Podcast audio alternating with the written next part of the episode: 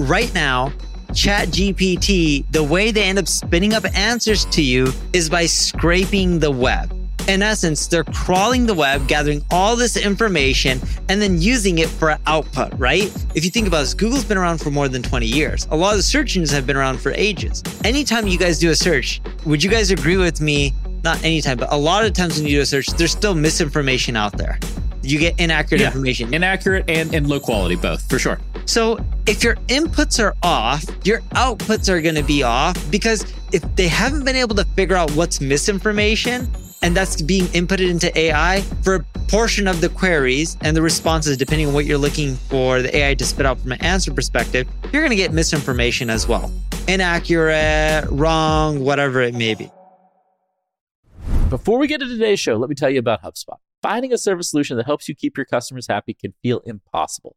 Like, try to remember the name of that guy you literally just met at the networking event. HubSpot's all new Service Hub can help. It brings together service and success together on one platform with AI powered help desk and chatbots to handle your frontline support tickets. So you can scale support and drive retention and revenue. Visit HubSpot.com slash service to learn more. Hey, hey, welcome to another episode of Marketing Against the Grain, your show for marketing minded people everywhere. I'm your host, Kipp Bodnar, CMO over at HubSpot, joined as always by my co host, Kieran Flanagan, who's the CMO over at Zapier. And we got a show for you today, everybody. We're going to do some big debates around search, around marketing, and we have a very special guest. We've got Neil Patel, who's the co-founder of NP Digital. He is general marketer and man about the internet, and we're going to talk marketing today. We're going to talk about AI. We're going to talk about a whole host of things. Neil, welcome to the show. Yeah, thanks for having me. Neil, how quickly you're going to change your LinkedIn headline to man about the internet? yes, I don't know. I see Neil Patel on the internet a lot. Man about the internet seems Dude, like it seemed like the right intro. I wish someone would describe me as man about the internet. I love Kieran, that. I know you had a couple of things that you for sure wanted to kick off with. So I want to hand it to you to get the debate started today. Neil, you're renowned for many reasons, but search is definitely one of the things that you have mastered. And you've done a lot of great takes. So we were watching some of your short form videos around ChatGPT, the impact it has on SEO and advertising.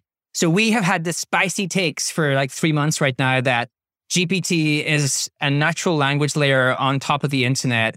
It is showing us that like the chat experience is the experience that most users predominantly are starting to fall in love with. And it moves everything back a click. So it moves software back a click through the new ChatGPT App Store. It moves search back a click. And we think it's very, very disruptive for search and advertising. It would be good to start to get your takes. I think you actually are maybe on the opposite end of the spectrum. I and then we can try to like convince each other that Who's right? yeah, who's right. So I do see AI as being a huge part of the future. So let's go back a little bit. Let's focus actually on Chat GPT. Forget even just AI. Let's actually just Chat GPT. I know because OpenAI is taking most of the glory right now when it comes to the press and everything related to AI versus Bard or anything else out there. Right now, Chat GPT, the way they end up spinning up answers to you is by scraping the web. In essence, they're crawling the web, gathering all this information and then using it for output, right? The input, you know, like if you think about back in the day, there was these things called article spinners. Article spinners, you shove in an article, it shoves you out an output based on the input. you no longer have to put in the input because it's just scraping the web. The issue though, if you think about this, Google's been around for more than 20 years. A lot of the search engines have been around for ages. Would you guys agree with me? A lot of times when you do a search, there's still misinformation out there. You get inaccurate Yeah. information. You can type in anything. Inaccurate and, and low quality, both for sure. Correct. And they've been trying to solve these problems for call it 20 plus years. I'm making up a time frame, but it's been way more than 10 years since they've been trying to solve it.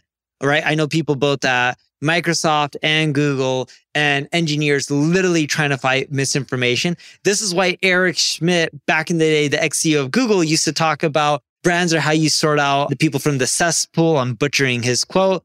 And what he would talk about is brands are less likely to put out misinformation. It's not always true, but it's more realistic that a brand is going to do their fact checking and they're going to put out less misinformation. Again, not always, but in theory, that's what it's Sure. supposed to be like. So if your inputs are off, your outputs are going to be off because if they haven't been able to figure out what's misinformation and that's being inputted into AI for a portion of the queries and the responses, depending on what you're looking for the AI to spit out from an answer perspective, you're going to get misinformation as well. Inaccurate, wrong, whatever it may be.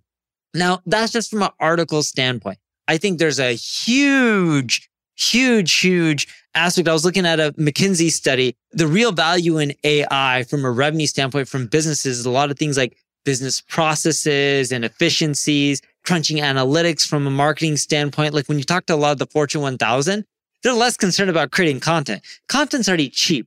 The consumer, though, is always about like, oh, I can use Chat GPT or any of these tools to spit out a contract or spit out an answer or write a song or a poem. This is amazing. And all that stuff. Yeah, I, I think it's going to do wonders for. But going back to the question about disrupting advertising, yeah, I think a portion of the queries are going to end up disrupting advertising for search, but not for the majority.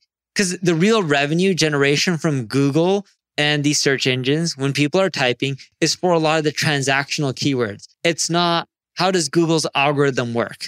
You know, when you look at back in the day, when you think about the knowledge graph, people are like, oh, that's going to disrupt search because you're just getting the answers unless people are going to click. But if you look at what Danny Sullivan from Google has said, since every year Google's been around, there's actually have driven more clicks to websites. I think Google's going to answer more queries just like it did with Knowledge Graph or what's the weather in Las Vegas, Nevada. I just don't see it really disrupting everything because the majority of the ad dollars, like we manage billions of dollars in ad spend for companies. The majority is transactional keywords.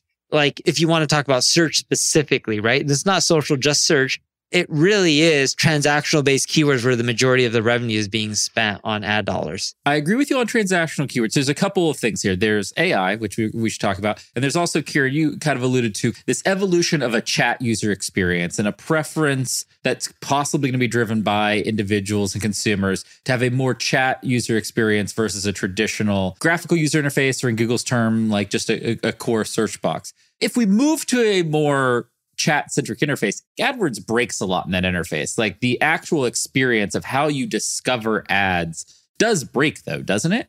It does. But for a lot of stuff, like if you're looking for a cheap laptop, you're still going to just see ads. You don't want Chat GPT to spit out an answer Bard and like, here's the best cheap laptop. You're like, yeah, I don't know if you're getting paid for this or what's happening. Let me do my own research and pick what laptop I want because what works for you may not work for me. I do agree it's going to change how search is and how we function with it. And it is going to be a more chat based type of model because what OpenAI did, the most amazing part is it's really good at understanding what you're looking for and giving you an output. And that's the amazing part about it. Yes, there's a lot more magic to it.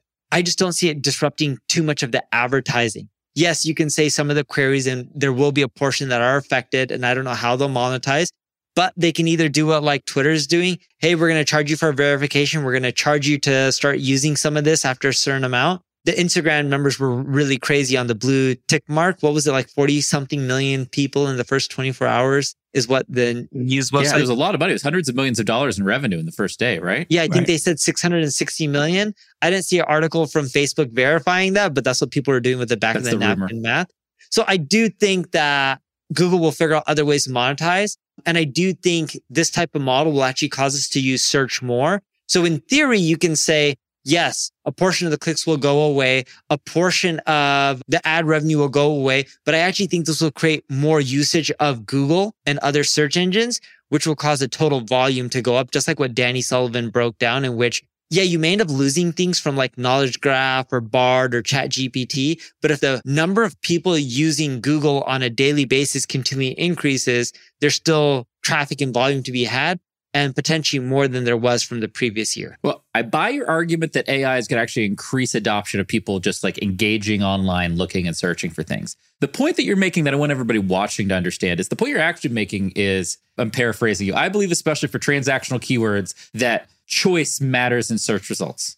That having a lot of choice and a lot of options for those keywords so I can do my own refinement and research matters a lot. I don't know if that's going to be true or not, but I think that's the point you're making versus getting one answer from an AI chatbot. You're like, hey, I want to see 10 different cheap laptops and I want to pick the cheap laptop that has the certain specs and things that I particularly want. Is that where you're pushing on? That's what I'm pushing on. So, like, let's say if you asked it to create a contract for you, right? It's not going to be perfect. I think we can all agree if you have Chat GPT create a contract for you, you may probably want to send it to a lawyer first. And I'm not saying this for today. I'm also saying this for two, three, four, five years from now as well. Cause again, a lot of the inputs are off and you may need things really customized to your liking. So yes, you may be able to save some money on legal expenses by having a lawyer review versus creating from scratch.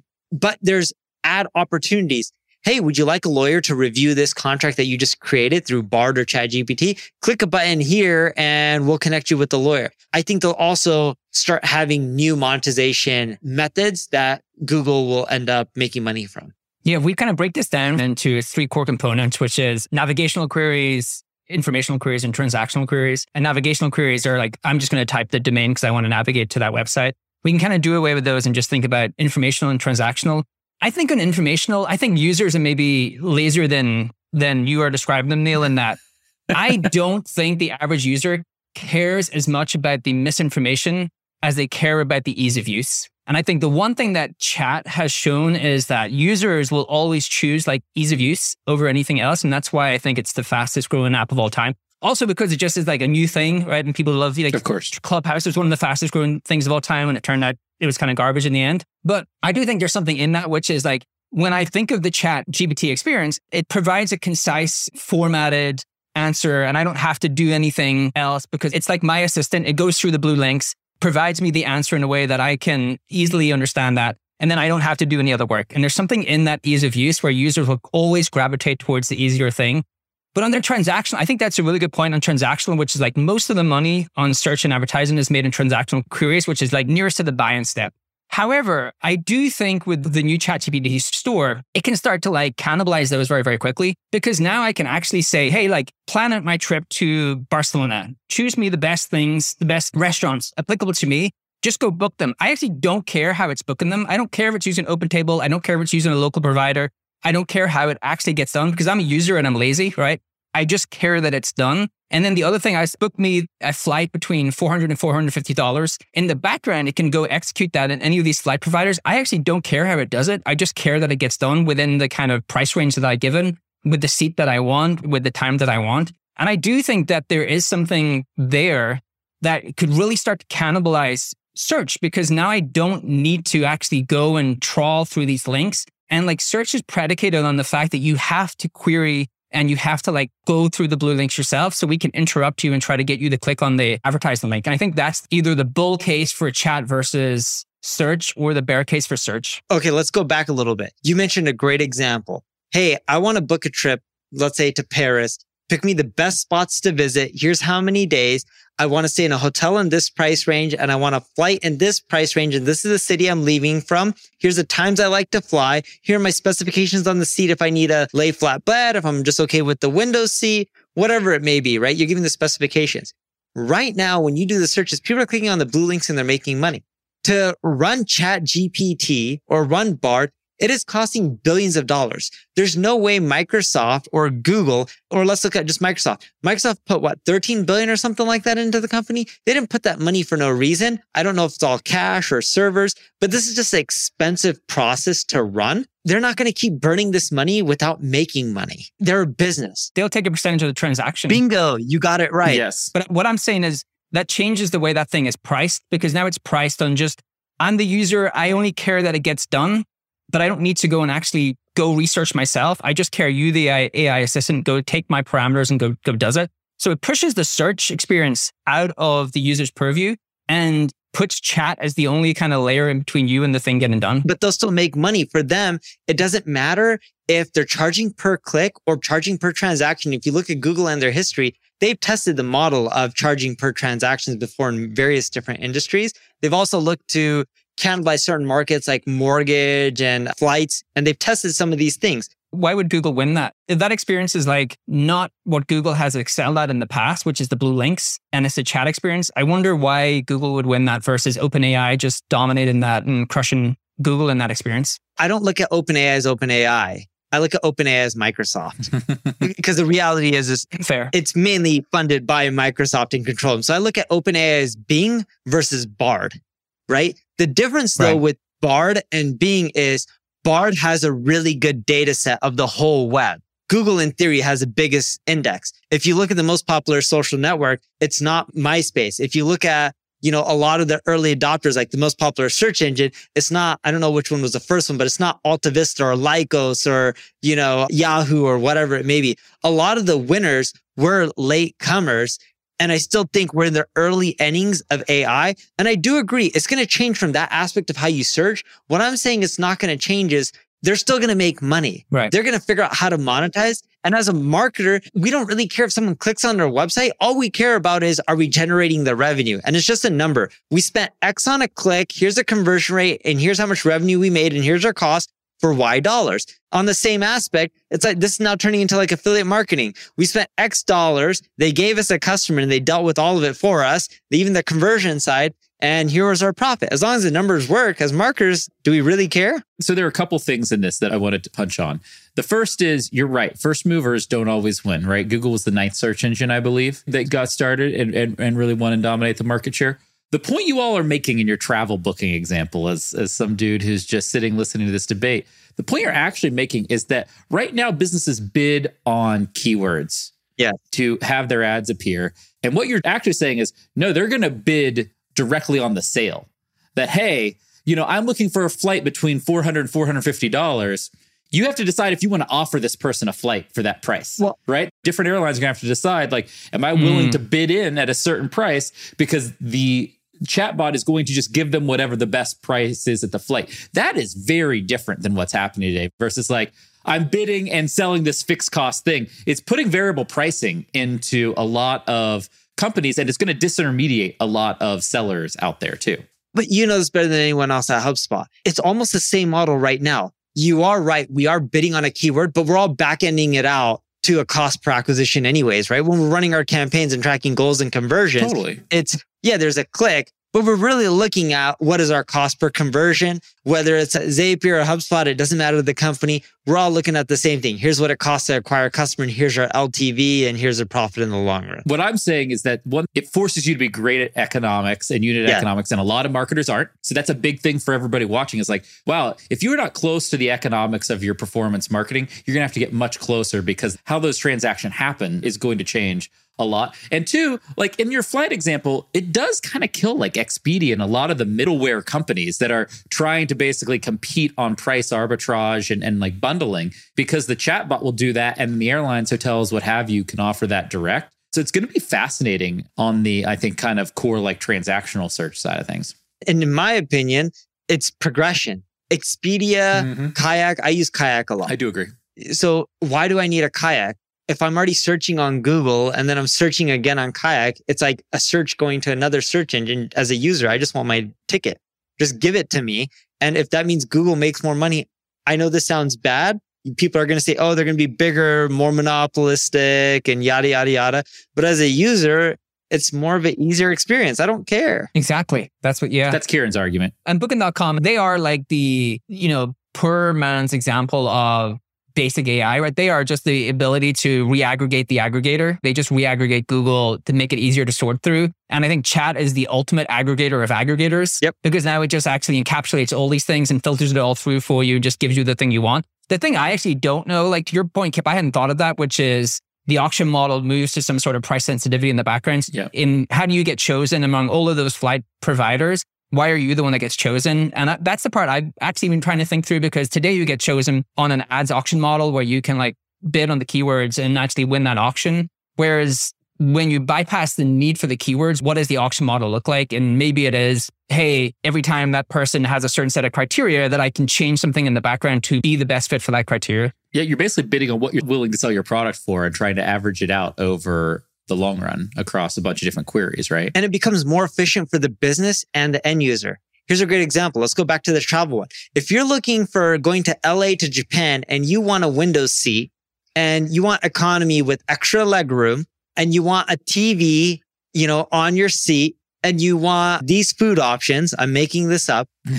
yes, there's a lot of airlines that probably fly that route. But ones, if the other airlines don't have that seat available, but they have different seats, they don't have to pay for that cost. Mm. Right now, they'll pay for that click going to someone's website and their conversions won't necessarily be what they're looking for because like, oh, we don't have that option. So as a business, this is easier. I'm only paying for what I have. Right. I'm saving a lot of Yeah. money and time, getting a lot of clicks that aren't going to convert in the first place. Well, look, that's the key point here. The more you move the bidding and the ad experience closer to the product and the product cost, you're going to increase your quality of customer, right? And you're going to Yes. have lower risk that you buy all these potential customers that actually don't want your product. And I think it's going to go one step further. I think your transaction is just going to happen on Bing, or I think it's Yes, going to happen on Google. And you're not going to even go to the airline to transact. And they'll be like, cool. Is it Google Pay? I don't know what Google calls theirs. Yeah, it is Google but Pay. Google Pay or one of them, right? Or Apple Pay. Like it literally is going to be, oh, cool. Click, you're done. They already got your information and you're off into the races. This is the whole thing about the ChatGPT App Store that's wild, which is like, why do I go to any of these software providers' websites or even their apps? Why do I go to Instacart when I can just like ask ChatGPT to use Instacart for me? Why do I go to any of these products when I can ask ChatGPT to use it for me? Now I've just commoditized like every user facing app because I don't actually care about any of these apps. That's I just care that they exist as a plugin Yes.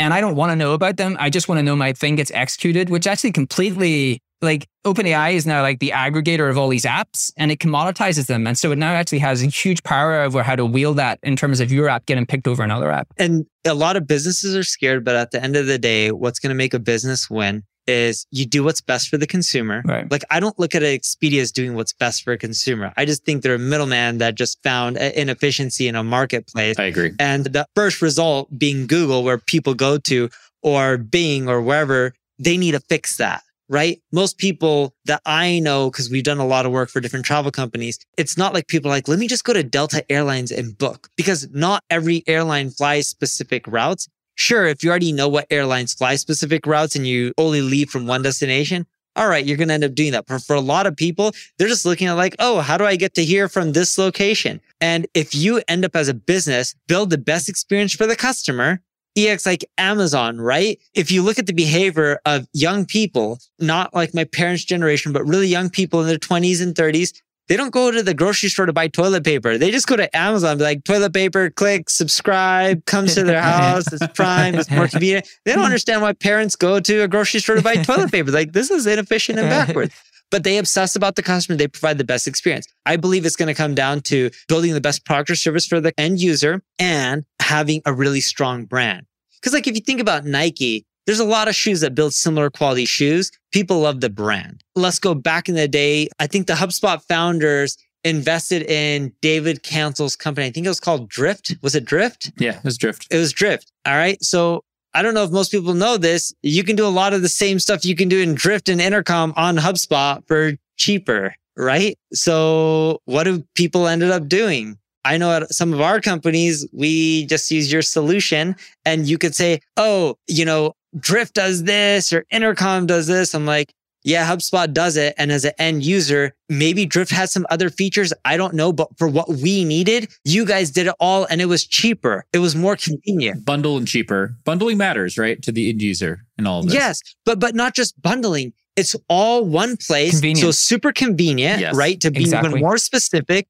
And it was cheaper. Yeah. They could offer 20 other features that you don't have. Yeah. But if I don't need those features, it doesn't matter. It's about delighting the customer. And that's what I was getting at. Like with building a brand, if you have a strong brand and you're delighting them and you're delighting them like 98% or enough of the users, those edge cases for those 2% doesn't matter. With Zapier, you know how many competitors are out there that do exactly what Zapier does? Some are even cheaper. We still use Zapier. Why? It's just a brand and it works and we've been using it forever and it's just known for doing this. Like there's something to be said for having a really easy to use product, clicking some buttons like I have, have on Zapier and it just works. And that's where businesses will need to go. Totally agree. Yeah, convenience and price are really hard to beat. We'll be right back. But before, let me tell you about another podcast I love. Nudge, hosted by Phil Agnew, is brought to you by the HubSpot Podcast Network, the audio destination for business professionals. Ever noticed how the smallest changes can have the biggest impact? On Nudge, you learn simple evidence backed tips to help you kick bad habits, get a raise, grow a business. Every bite sized 20 minute show comes packed with practical advice. Nudge is fast paced, but is still insightful with real world examples that you can apply. Oh, and it's the UK's fastest growing business podcast. If you want an MBA's worth of insight in one podcast, this is the right show for you. Entrepreneurs will love this show because it's filled with repeatable, proven studies, not hearsay and one off success stories. You're going to love the show because I was interviewed by Phil. You can go check out my episode. And I recently listened to an awesome episode. It's called Six Scientifically Proven Persuasion Techniques. It's a must listen for anyone in marketing. Listen to Nudge wherever you get your podcasts. Neil, you work with some of the biggest brands across the globe. What are you telling brands that are heavily reliant on search right now? Because there's like a lot of, I think, fear among companies who SEO may be a moat. And they're looking at a lot of the people who are saying, wow, like this is really disruptive to search, like me and others, and saying, like, wow, like, do we even have a moat in this post AI world? Like, does search become much less powerful? Are you having those conversations and kind of what are you telling those people? Yeah, so it's a little bit different. So we're five years old. We're small compared to you guys. We're around 750 employees. I know HubSpot has a ton of employees. We're bootstrapped. We grew really quickly to nine figures. It wasn't that hard because I also had a really big brand. And again, most of our customers are larger corporations. And when I'm saying larger corporations, I'm talking about like Adobe and Cisco and just like really large brands. And we do work with you know, if you look at Zapier and HubSpot, you guys are actually large companies, multi-billion dollar companies. But I'm talking about like really large corporations where they're like, we have a hundred thousand employees and we don't even know what most employees do, right? That's the reality. Like if you're a manager at a really big company, there's no way you know what a hundred thousand people are doing. And not to talk crap, it's just the reality. When you look at most big companies, we don't have one client that says SEO is a moat or search is a right. moat when it comes to paid ads all big companies, if you look at them, if you even look at like a HubSpot or Zapier, your revenue, once you get to a certain size, it's not coming from one channel. It's coming from a right. mixture of all channels. And a lot of it, when we look at one similarity across all the companies we work with, a lot of the revenue comes from their brand. Yeah. No joke. It doesn't matter if it's a boring B2B company. Mm-hmm majority is coming from the brand. And we work with a lot of cool companies and most people haven't heard of them. Like one that we work with is called Fortive, right? They're a spinoff from Danaher. It's publicly traded. They're really large. Most people have not heard of them, but most people have used their products in their life. You just don't know what they are. Like if you went to a gas station, you've used one of their products, right? Like almost everyone has. And it's just their necessities in this world. But if you think about a lot of the revenue that these big companies generate, it's their brand. Right. And outside of their brand,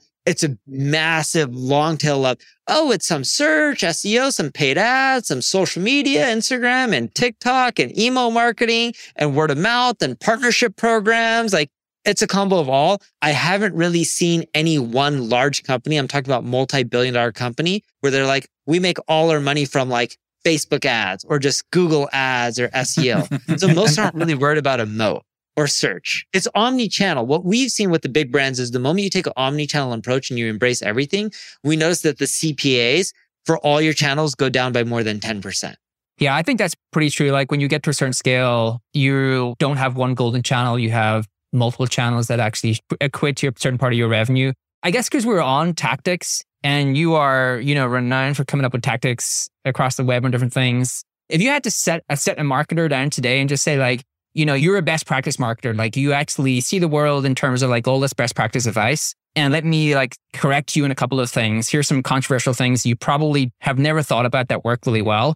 What are some of those, like some of the more controversial things that if you were in a, you know, a marketing conference and you said it, you would get some certain, certain reactions from marketers? So one, I think software is a race to the bottom. A great way to market is just give away tools for free. HubSpot's been, uh, big advocate of this for years. If you look at Dharmesh and what he did with, is it the website grader? Is that what it's called? Website grader. Website grader, website grader yep. yeah. The website grader is not a freemium tool. It's a free tool and a portion of them, even if you get a lot of users, I get all of them won't be HubSpot users, but a small fraction of them can be HubSpot users. Email signature. Don't pay for email signature. It's free.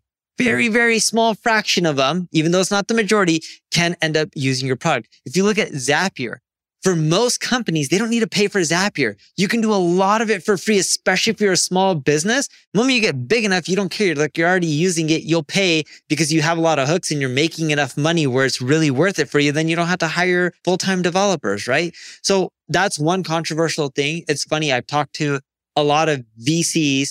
I was talking to Sequoia Capital. I don't know when this was like a year and a half ago. And I was telling them you know, what's funny is like if you look at MailChimp as a market, like the email segment, we were doing back of the napkin math on how many emails MailChimp sends out. They got bought out for, I think, $11 billion or somewhere around there. And I could get the same amount of emails sent out as them using third parties for around $5 million a year. It was something like that. It actually wasn't that expensive to send out the emails the big cost is to acquire the customer. Correct. Yeah, yeah. it's not actually to run the, the the emailing system to send out emails. Yeah, you got to deal with spam and other things, but like the big cost is actually generating the customer. And I'm like, huh, it would be cheaper to sell software for free or give it away for free and figure out a better way to make money. And I'll give you a great example of this. I think that'll resonate with everyone. If you look at Paychex, so Paychex has a market cap of $39.43 billion of this recording. All right. Are you, you guys are all familiar with United Healthcare, I'm assuming? Yep, I am. United Healthcare, their stock is one of the biggest insurance companies. This is health insurance is $485 billion. They're 10 times bigger. It doesn't cost that much to send out payroll and just send people money. There's ways to make this super, super efficient and really affordable. The cost per click for a lot of these payroll software words is like 60, 80, sometimes even over a hundred dollars a click. That's not for a customer. That's for a click. Give away the software for free. Make your money to all the people that are using your software. Eventually they get big enough and say, Hey, do you want health insurance? We offer it. Mm. Plug and play and make your commission there. And you did something like that for your agency, right? You bought Ubersuggest. Do you want to like give a little synopsis of how that went? Yeah, so we bought Ubersuggest for 120. I probably put in maybe 3 million into the software to get it to a place where it can generate enough leads. We did the same with the tool called Answer the Public. We bought it for 8.6. We overpaid for it at the time. It was doing maybe a hundred grand in EBITDA. We looked at that. Yeah, Kieran yeah. and I thought about buying that a couple of different times. Yeah. Yeah. 8.6. Yeah, I didn't know you bought that actually. Yeah. I didn't, yeah, I didn't know you bought that. 8.6 is, is definitely more than I would have spent, dude. It was expensive. It was expensive. And, you know, there were like all these other companies are, and we are like, man, we couldn't get them down low enough into uh, price point. And we were trying to buy them for, I think it was six million dollars somewhere around there, maybe six. And because it wasn't fully burdened when they're like, yeah, we're doing a hundred grand a month in profit. I'm like, you have no employees and no expense other than servers. This is not a true no. hundred grand a month EBITDA business.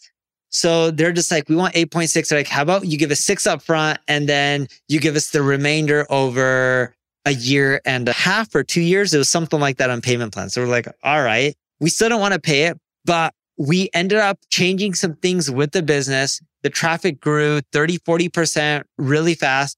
And we changed some things with the business. We got the EBITDA to 200 grand a month really fast, fully burdened with employees and all that kind of stuff. So 2.4, we'll get it to 3 million a year really quickly in EBITDA, but we didn't care about any of that. So when we were doing diligence on the business, we were looking at how many enterprise companies were using these tools. And you had a lot of big brands, a lot of Fortune 1000. When we were looking at Fortune 1000 companies, it was something like close to 70% of Fortune 1000 brands were using Answer the Public. Wow. All right. So the way we make money, forget the tool. Even if it didn't make a hundred grand in EBITDA, we wouldn't care. We start calling up those customers and we're pitching them on services that are costing them not 1 million, in the multi, multi millions of dollars a year and closing deals. So when you look at it from that aspect, it has a big user base. We don't care about the revenue from SEO software or PR software. We're like land and expand. Some of the deals will only sign up with us for like three, four, 500 grand a year. But these will be Fortune 1000 companies that have 30, 40 divisions and a few hundred thousand employees. And it's like land and expand. Oh, you're an insurance company. We got one division. Then we got three divisions because we did good work. And then we're at seven divisions. And next thing you know, that customer is paying five and a half million dollars a year because we got them from using Answer the Public and we only bought that company for 8.6. And if you look at a customer for us that's enterprise, they should last at least five years, right? Numbers are a little bit skewed because we're still young. We're only five years old.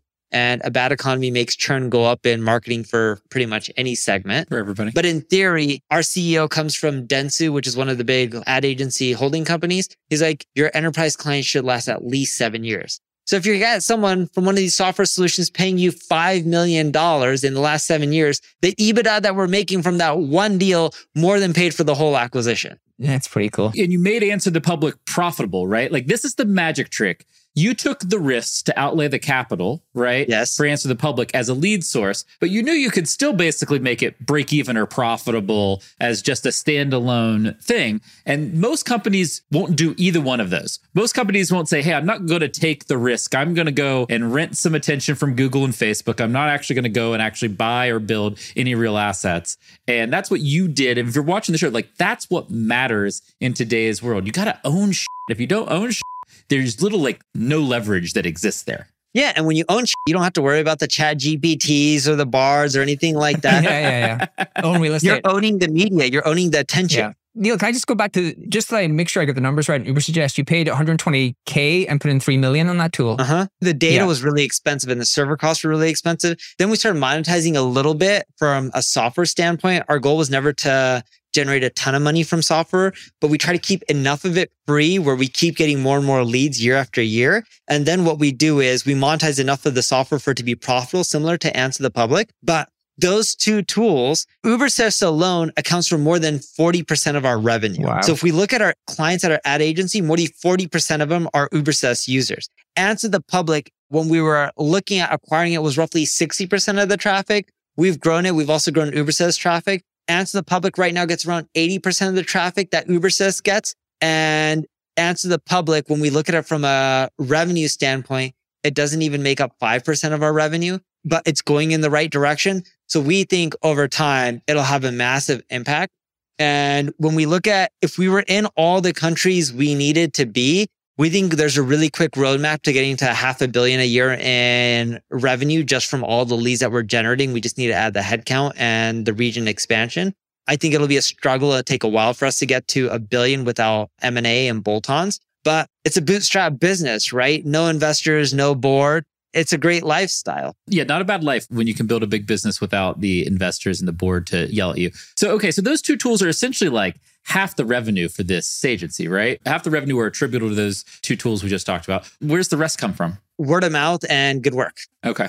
Client upgrades and word of mouth and referrals. So 40 plus percent of our customers are Ubersuggest users, right? Mhm. Forget the Ubersuggest software revenue. That's not really the revenue. The answer the public revenue, the software portion, not really much revenue for us. The real revenue comes from the services, right? Because when we were looking to raise money, that's why I had the calls with the Sequoia and stuff like that. We were struggling to get bank debt for AR. Because when you're dealing with some of these big customers, they're just like, yeah, we want you to flow uh, $142 million in ad spend. And even when you're making millions a month in profit, you can't float $100 million in ad spend really easily. Like that's No way. expensive. And they want that on like 60, 90 day net terms too. So then we started going, we started calling up the Sequoias and this stuff because we're like a new version of pilot accounting. They invested in pilot. And then we had a call with Bezos Expedition, Melinda from there. She's like, you know, you can just go to, at your size, you don't need venture capital anymore. You're highly profitable. You can just go to the banks and just go get them to float your AR. So then we switched to talking to VCs and be like, hey, let's just talk to the banks. And the bank's like, as long as it's a marquee account like a Microsoft or one of those, like, we'll float your AR on ad spend all day long because the risk of a Microsoft not paying, this Mm. isn't like a cool startup that just went public. Yeah. You're talking about real EBITDA on a quarterly basis where you don't have to worry in a recession or not if they're not going to be able to pay their bills and their valuation isn't based on stock price. It's based on real EBITDA. And the banks would fund it. So at that point, we're like, oh, we don't need to raise any venture capital. But going back to the statement I was trying to make or the point I was trying to make, it used to be 40 plus percent came from the software, the service portion. And I remember in our pitch decks, we actually used HubSpot example. If you look at the marketing industry, we thought it was backwards. We're like, HubSpot has majority of the market cap. If you look at your market cap at the time I was doing my presentations, it was like 15, 16 billion. And we're like, if you look at a market cap of Omnicom, it was the same market cap, but Omnicom was doing an EBITDA, what HubSpot had as revenue. And the reason the market caps were the same is Omnicom's an inefficient business. And what we were saying to investors was majority of the money spent in marketing was on services, not software. Give away software for free or close to free, charge for services, and then go and use AI and tools to automate as much of the services as possible. You won't be able to automate everything and then go have these services businesses be super efficient. And we started producing good results.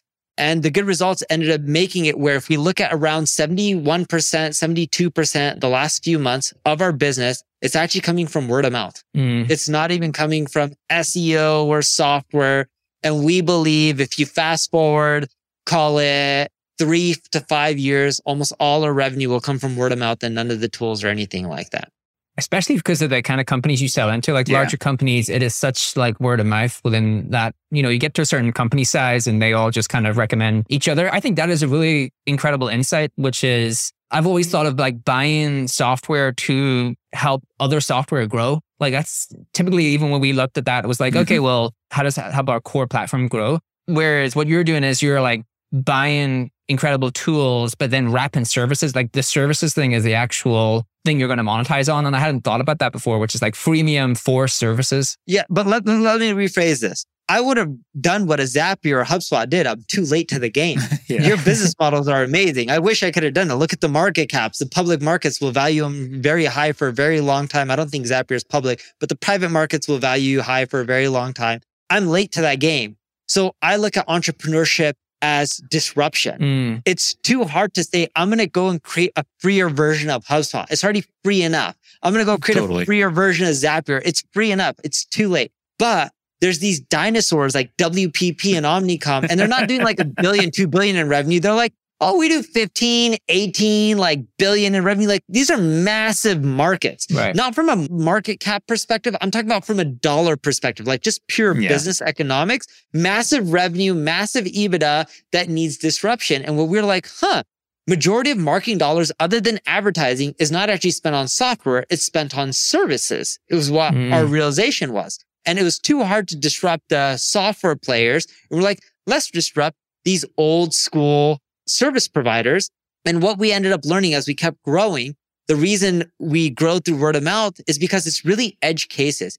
Oh, we're like Mitsubishi. We're in Peru. We need a global ad agency that we can deal with in the US or Canada that speaks English, that has people down there that's big enough where we don't have to worry about the laws and business ethics and practices. And they can just handle this one thing for us in those regions. And we're gone to a point where that's where a lot of our revenue comes from. And then they do it in one market and they start doing it in more. And they're like, oh, Mitsubishi also owns this other brand and this brand and this division. And then it's land and expand. I love it. Yeah, classic enterprise land and expand. All right, we're running out of time. Well, got one last question. What is the most underrated part of marketing right now? What's the thing that like you feel like too many people are ignoring and they should be going harder?